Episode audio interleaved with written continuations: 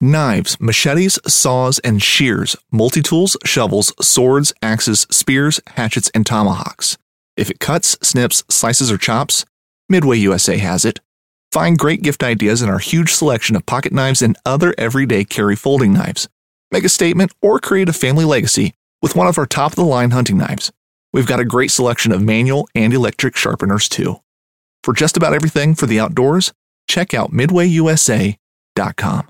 Hunting boots are a critical component of any successful hunt. Whether walking a short distance to your blind or trudging miles through rugged terrain, your feet are carrying the load. Without the right boots, you could give up early and lose out on that trophy just over the ridge. At Midway USA, we make selecting boots for your next hunt easier. With just a few clicks of a mouse, you can decide on what's important, like waterproofing, insulation, size, width, and savings. For just about everything for shooting, hunting, and the outdoors, check out midwayusa.com.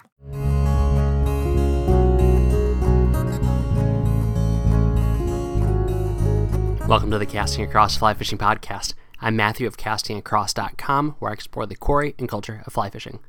Well, this podcast is being recorded in Northern Virginia, Loudoun County to be precise. My family and I are here visiting family for a week, and it is beautiful weather. Simply phenomenal. Weather in the mid 70s. I have a hope that this is what eternity is going to be like temperatures in the mid 70s, a little bit cooler uh, in the evenings and in the mornings, just so that that cup of coffee sitting on the back porch is a little bit extra delicious. Anyway, you're not here to hear about my eschatology. You're here to hear about fly fishing. So, I'm going to talk about a little fly fishing that I've been doing, a little bit of a different structure for today's podcast. Because if you listened a couple weeks ago, you knew that I got a fishing day for Father's Day. I, I go fishing a lot. I go fishing up in New England. I go on trips, but this was kind of a special Father's Day gift because on our family vacation, I was given the gift of going out fly fishing for an entire day, anywhere of my choosing. And so I chose to fish in Virginia for a few reasons one, I have my license here, so that's a financial benefit, but then also it is an opportunity to fish in a bunch of different ways, uh, all within the same day and I've done that plenty of times. I've talked about that, um, but there's that's really great things about being in the Mid Atlantic. And if you go back to previous episodes, I have an episode about why you should fly fish the Cumberland Valley, why you should fly fish the Shenandoah, and a, a couple other ones that are applicable to this area. And actually, a little bit of a side note: um, if you have just started listening in the last few months, I've done a change to the format of the older podcast. So now everything should be available, especially on iTunes iHeartRadio, Stitcher, all of those podcast apps. You can go all the way back and listen to the first episodes. It was only displaying the last 100 for a while. So uh, if, you, if you hadn't heard those first few, there's some that are really good. So you can now check those out. But anyway, I'm able to fish for smallmouth. I'm able to fish for trout in spring creeks. I'm able to fish for trout in the mountains. There's other uh, tailwaters and freestone streams and bass lakes. Uh, there's big rivers, small rivers, everything that you could want. You can fish for muskie, you can fish for largemouth, you can fish for carp, you can fish for shad, you can fish for stripers. It's all here. It's a really, really great thing. And so I chose to fly fish in this area for my day off because I could kind of mix and match. So I brought a three weight, a five weight, and a sturdy six weight, which is a little bit undergunned for what I ended up doing, but we'll talk about that here in a second. So what I chose to do was what I couldn't do when I'm at home. So I absolutely love mountain brook trout fishing. And fishing the Shenandoah Park streams is how I got into that. So that was a real enticing option. However, I can do a very similar thing up in New England in the White Mountains. And it's not like it's any closer here. I can be on a couple of the northern trout streams, wild trout streams here from where my in laws live in Loudoun County down into the park in about an hour and a half. It takes me about two hours, hour 45 minute up in Massachusetts to get to those White Mountain brook trout streams. So it's really not that different. Now, would I like to fish in these streams here in, in Shenandoah? Absolutely. I'm not turning those things down. It's just that when I have one day, I want to do something that's a little bit different. So what I chose was a spring creek. And there's a handful of spring creeks in Virginia. When you think about spring creeks on the East Coast, probably think about Pennsylvania. And it's those creeks that I love fishing, those central Pennsylvania, uh, both around State College and all the way down into the Cumberland Valley. Those are great spring creeks with big fish because there's such a nutrient rich environment that produces so much forage, and then also just the nature of those creeks, their geology and hydrology, they make for a lot of hiding spaces. So these are fish that are able to seek cover and they get that thermal refuge because of the consistent temperatures that come up from the spring. So they not only are kind of resistant to environmental issues, temperature swings, droughts, things like that. They also have places to hide and eat. So it's everything that a fish could want. And and the temperature being consistent, they have a growing season that's year round. So these are awesome fisheries. And again, like I said, most of the notable ones on the East Coast are a little bit north of here. Not that much further, actually equidistant to the stretch of them that exist in the Shenandoah Valley. But th- I wanted to fish something again that is in Virginia that I have a license for, and that I didn't fish as much uh, previously. So I chose a very popular spring creek in the Shenandoah Valley, and I went down there, and it is gorgeous. I'll be posting pictures on articles and, and on social media over the coming days and weeks, but just bluebird skies, uh, 70 degrees when I showed up. Fantastic weather for getting out. Only one other car in the parking lot, but I figured, you know, I'll, I'll fish on the off bank and that's actually one of the first things I wanted to kind of mention, and I was thinking about a lot when I was fishing yesterday, is how important your bank choice is when fishing on a spring creek.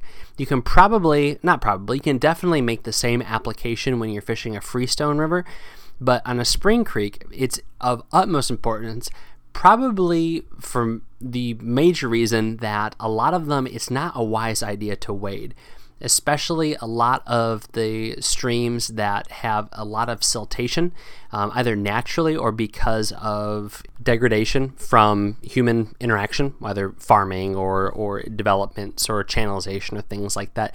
It's eh, impossible or dangerous to wade. And so you need to be on the stream bank. And a lot of that great cover for those larger fish is going to be up against the stream bank whether in the form of the bank itself, if it's an undercut, or because you have some aquatic vegetation that is anchored up against the, the bank. So you're able to be close to a fish potentially, but you might not have a great casting angle on it. And so there really are, if you are sneaky and stealthy and take a very cautious approach, not just to your walking, but to your casting, you have the chance to fish both sides of the stream bank and have two totally different experiences.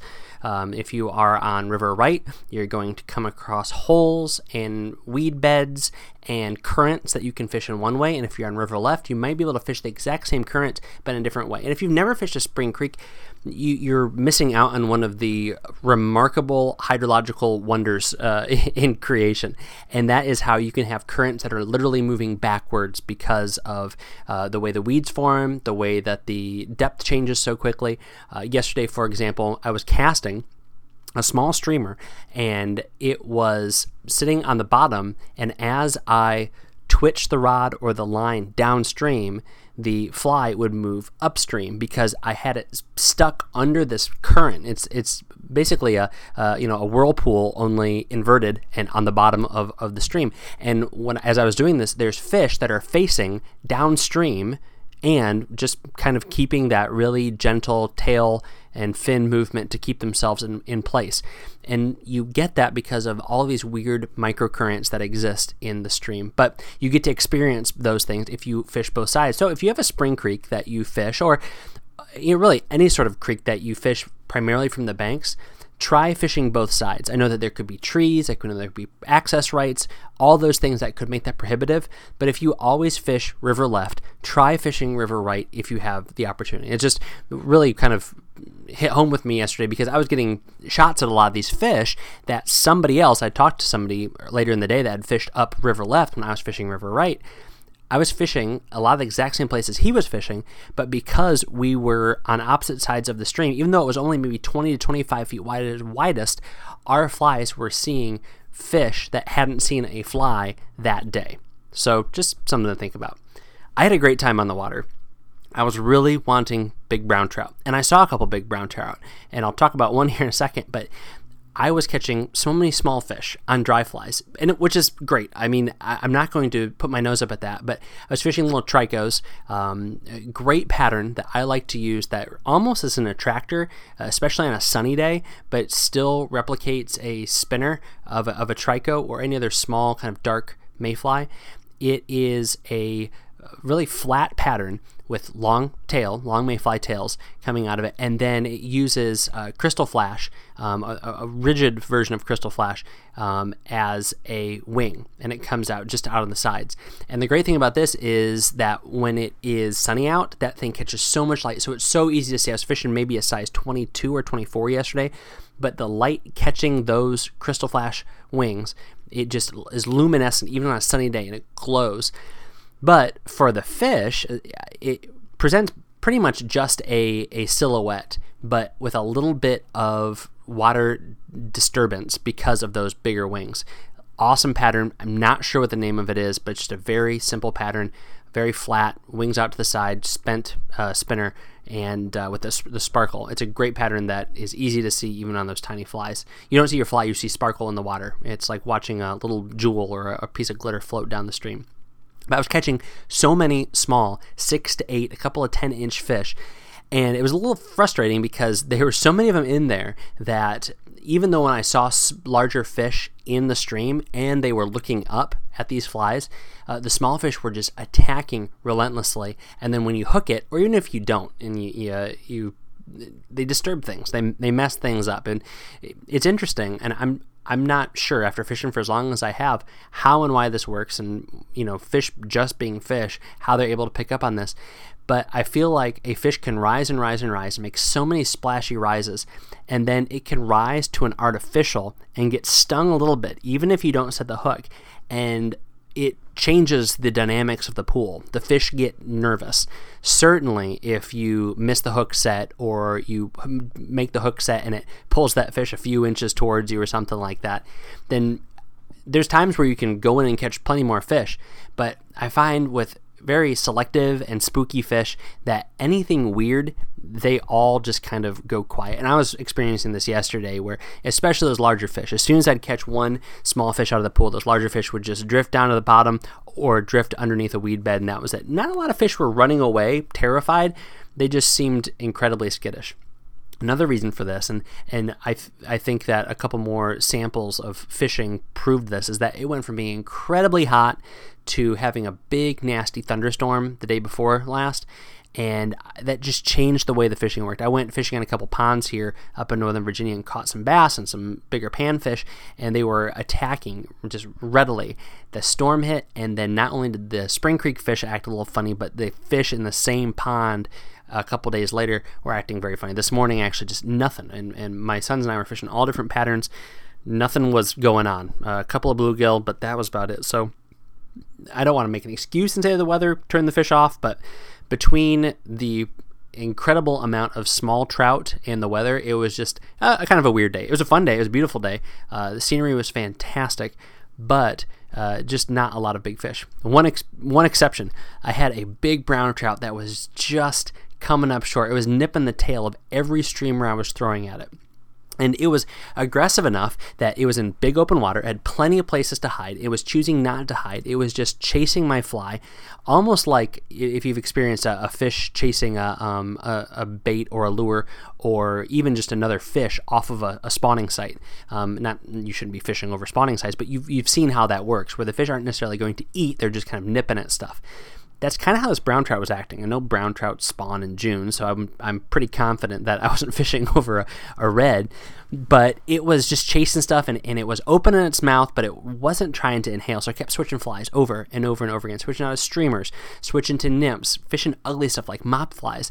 And it was staying there. I was keeping myself kind of hidden from a silhouette perspective. And then I said, all right, I'm going to set up a more complicated nymphing rig and see if I can get something gaudy in front of its face. So I turned around, kind of kneeled down, started tying this on, adjusting my tippet, putting on a strike indicator, getting everything all squared away.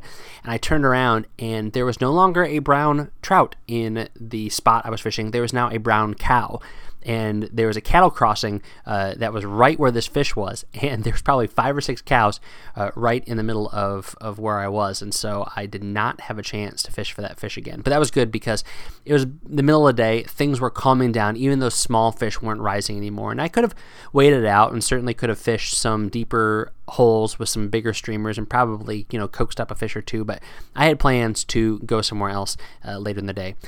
But on my way back, I stepped in a muskrat hole and I basically did the splits where my left leg was still uh, at ground level and my right leg was completely extended all the way down. And that could have been much worse than it was. I mean, you know, if you're running and you hit something like that, that's broken leg city. But I was just walking in my wading boots and uh, it was it was still a little bit painful, but that's my little comedy errors. I also ran into a dead cow, which was a lot of fun. I was smelling something. There's lots of vultures all over the place, but uh, you don't expect to find a dead cow. But this was in a really obscure spot. It was kind of down a little ditch uh, with a big uh, pine evergreen bush growing over it, and so farmers has thousands and thousands of cows, but definitely does not know that he lost this one. But my nose found it, as did some vultures. But I left this Spring Creek to head to the Shenandoah River. It was actually the South Fork of the Shenandoah, and this was a river that I have a lot of great memories on. I guided for a summer on it, and just lots of smallmouth, lots of bluegill, and uh, some other species. I mean, catfish on the fly, carp on the fly, uh, largemouth on the fly, uh, some toothy fish, just a lot of great fishing on a river that is incredibly large, incredibly varied. You have weed beds, you have ledges, you have pools. I mean, there's places where it fishes like a pond, and there's places where it fishes like an incredibly rapid, riffly trout stream. And that's part of what I did yesterday, fish dry flies. And just a lot of fun to watch big dry fly takes on mayflies, on small dragonflies and damselflies and things like that. And it's just a different way to fish for smallmouth. It's not that fast and furious strip, strip, strip of a popper or of a big streamer. It's a little bit more laid back, but at the same time, the strikes are explosive and it just builds up the suspension. I, I kind of feel like you can get lulled into uh, kind of a, a, malaise as you strip and strip and strip, and then you set the hook and it's all fun and good. But even fishing poppers, I feel like you just kind of get uh, mesmerized by the the motion. I would rather stare at a dry fly sometimes, and so that's what I did yesterday. And the the fish were playing games, but not a, as much as as usual. And again, I, I think that just has to do with the weather. I saw some really big smallmouth the biggest smallmouth I saw yesterday was when I'd catch uh, small panfish, and as I was fighting them in, these smallmouth were tailing them, looking like they were ready to in- inhale them. And so I did put on a really big EP fiber bait fish, but I was not able to replicate the uh, action of a fighting, struggling sunfish to get one of those smallmouth to commit to it. But it was a great day. There was uh, tubers and kayakers and canoeists. I think those are the right words for all three of those activities on the river, and they didn't bother me at all. It was just a lot of uh, of fun watching people do all sorts of stuff on an awesome uh, late June day. But this is fun for me because I got to see a lot of the sites that I used to see when I was living here. I got to explore some kind of new water. I fished upstream further on the Spring Creek I was on, further than I'd ever fished before. I fished downstream further on the Shenandoah at this one particular site than I'd ever fished before and ran into some pretty cool things. I found a really deep drop off that was something that I did not know was there. I just assumed it was uh, a still kind of run. But those are the kind of things that Uh, for me, and, and if there's one kind of practical tip, I know I talked about fishing both the stream banks and a couple other things earlier. There's one practical tip that I want to encourage you to to employ in your fishing is when you go home, wherever home might be. Home might not be your favorite place, but if you can incorporate some fishing in, I would say definitely go back to your favorite spots. I think there is a lot of value in that. Uh, the first thing that we did when we got here is my oldest son and I went to the pond that I fished the most when I was uh, a teenager, and we went and we fished and caught some bass, and that's just fun to be nostalgic. But there's a lot of water out there that you never explored. Now, you may have, have, fished every square inch, but if you're like most people, then there's some rivers that you never got a chance to fish if you lived somewhere, maybe all through childhood, or or you had a job in one location for ten years. And as good as it is to revisit the same spots, finding something new, whether it be a new body of water or fishing further upstream or downstream than you ever had before, it can be really cool. And and I can say that even though I didn't catch the size or quantity of fish that I wished I would have caught yesterday, the trips were an absolute success because I saw some new things. Uh, I was able to kind of expand the scope of the mental map that I have of some of these rivers that I absolutely already loved, and now I know more about them. And I was just able to see more of what I consider to be, in part, my home state. So, this summer, or the next time you head out somewhere and you plan to bring a fly rod with you, definitely find ways to fish the same spots in new ways, uh, whether that be approaching from a different way, or whether that be using a different fly fishing tactic, whether that be further upstream or further downstream. There's all sorts of ways that you can kind of breathe life back into those old familiar spots, or you can add another element of interest and intrigue to where you fished before. And then also enjoy all the other things. I mean, I ate at Sheetz twice yesterday. Not the healthiest thing in the world. And I ate at Bojangles once. And I here it is at the uh, about 20 minute mark of this podcast. I think that Bojangles makes the finest fast food biscuit out there, bar none. I love Chick fil A. I actually think that McDonald's does a pretty decent job with the biscuit. Hardee's is good biscuit also, but Bojangles stands over and above everything else. It is a good flavor, it is a good texture, it doesn't crumb without being overly saturated with butter and oil. Uh, Bojangles makes a fantastic biscuit, and their coffee is is surprisingly good also. But I drove for an hour before I got coffee, so anything probably been good at that point in time. All right. Well, if you have a favorite fast food biscuit, I would love to hear about it. Matthew at castingacross.com. Let me know. If you have any thoughts about fishing Virginia or you have questions about fishing Virginia, I'm not an expert, but I've done it quite a bit uh, feel free to reach out. Uh, I can also point you in the direction of some people that know a whole lot more than me.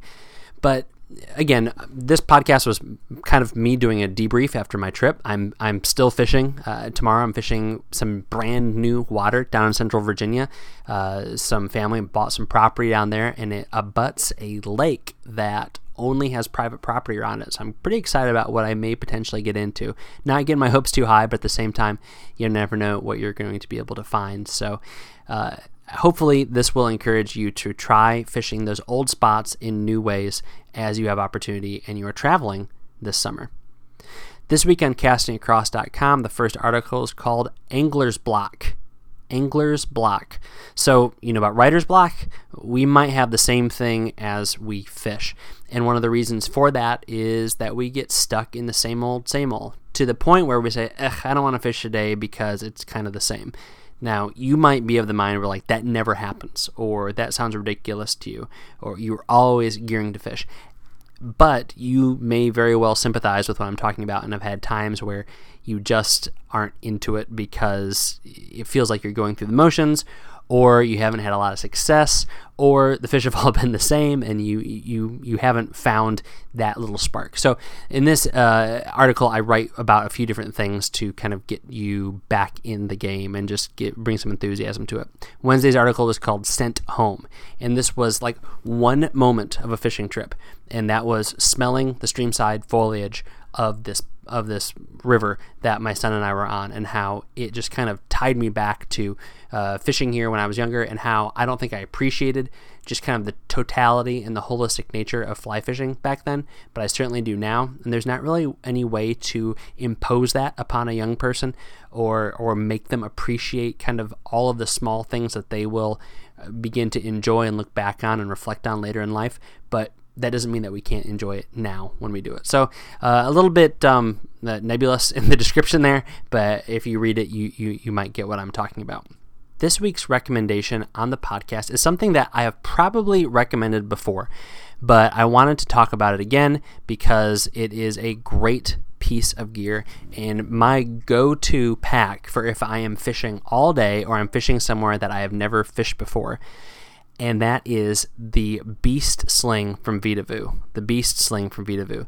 So Vedavoo again, handmade to order gear, bags and packs and uh, accessories made out of high quality, waterproof, incredibly durable uh, PVC coated nylon. Uh, the Beast is the large pack, and you can fit eight fly boxes in it easy. If you have tacky size fly box, I think you can fit like a dozen of them in there.